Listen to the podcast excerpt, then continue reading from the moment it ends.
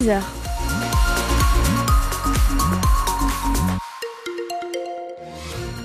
Et nous sommes encore en vigilance jaune pour le phénomène cru. Prudence dans certains secteurs. Ça peut encore être compliqué sur la route, ceci dit. Compliqué, euh, pas trop non plus. C'est juste un petit peu inondé sur certains secteurs et encore. Encore par contre de la brume, des brumes et brouillards ce matin. C'est présent notamment sur la côte ouest. Faites attention, ça peut être carrément une purée de poids ce matin. Et puis pour les températures, 8 à 9 degrés déjà, 9 à Barfleur, encore 8 à Avranches. Les infos de 6h, Katia Lotrou, il y a urgence pour les urgences du Sud-Manche. Que ce soit à Avranches, Granville ou Saint-Hilaire du Harcouët, le manque de moyens conduit aujourd'hui à une telle situation qu'un comité de suivi est en place depuis trois mois.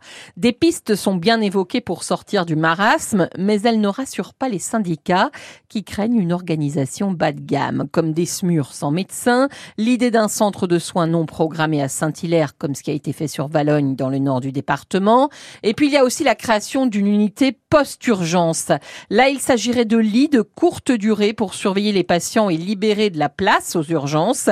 Il en existe déjà 8 à Avranches et 4 à Granville, mais ils sont toujours saturés. Alors pour la présidente du comité de défense des usagers des hôpitaux du Sud-Manche, Marie Petit-Signe, il faut recruter du personnel. On a tellement fermé de lits qu'effectivement maintenant euh, j'ai une personne qui s'est retrouvée le jour aux, urgences.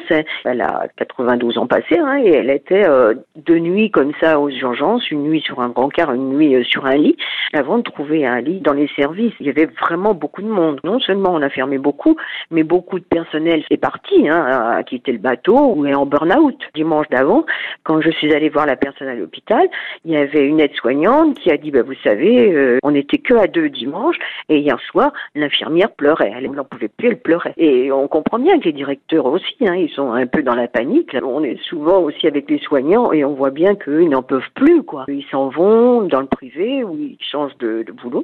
Et puis, euh, on dit il faut attirer maintenant hein, dans les soins hospitaliers. C'est ça qui reste euh, important, quoi, on va dire. Hein. Et un grand chantier, c'est aussi de trouver un chef de service pour chapeauter l'ensemble des services d'urgence du territoire.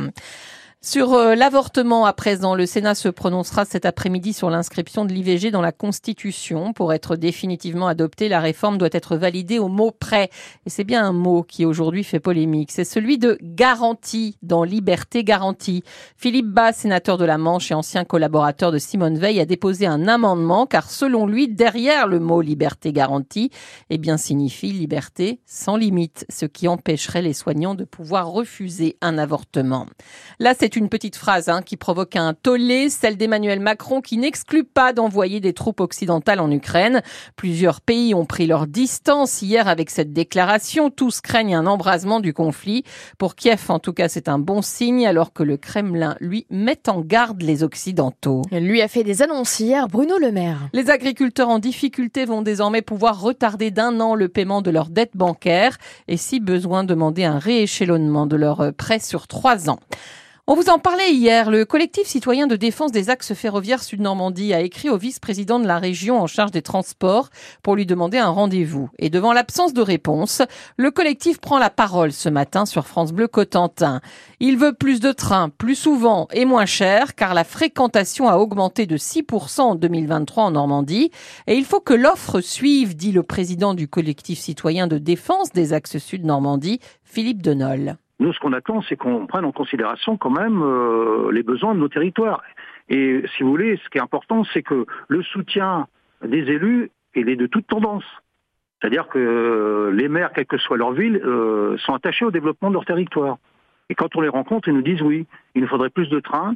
et à titre d'exemple, quand vous pensez que le premier train qui part de Paris arrive à 10h50 à Granville, eh bien, euh, des élus comme euh, le maire de Flers nous dit mais comment voulez-vous Nous, on a des cadres qui viennent pour l'entreprise. Il y a comme une entreprise qui a 1800 salariés. Eh bien, quand les gens arrivent le matin à 10 heures, ça ne présente pas d'intérêt. Il faudrait, il faut qu'il y ait des trains qui, qui soient adaptés pour les besoins des entreprises et de l'économie locale, quoi. C'est quand même, euh, c'est quand même une logique qu'on voit se développer un peu partout en France. Le collectif propose notamment d'améliorer la desserte de Grandville et de renforcer l'axe depuis et vers Rennes. Sollicité par France Bleu, le vice-président de la région en charge des transports n'a pas donné suite à nos sollicitations.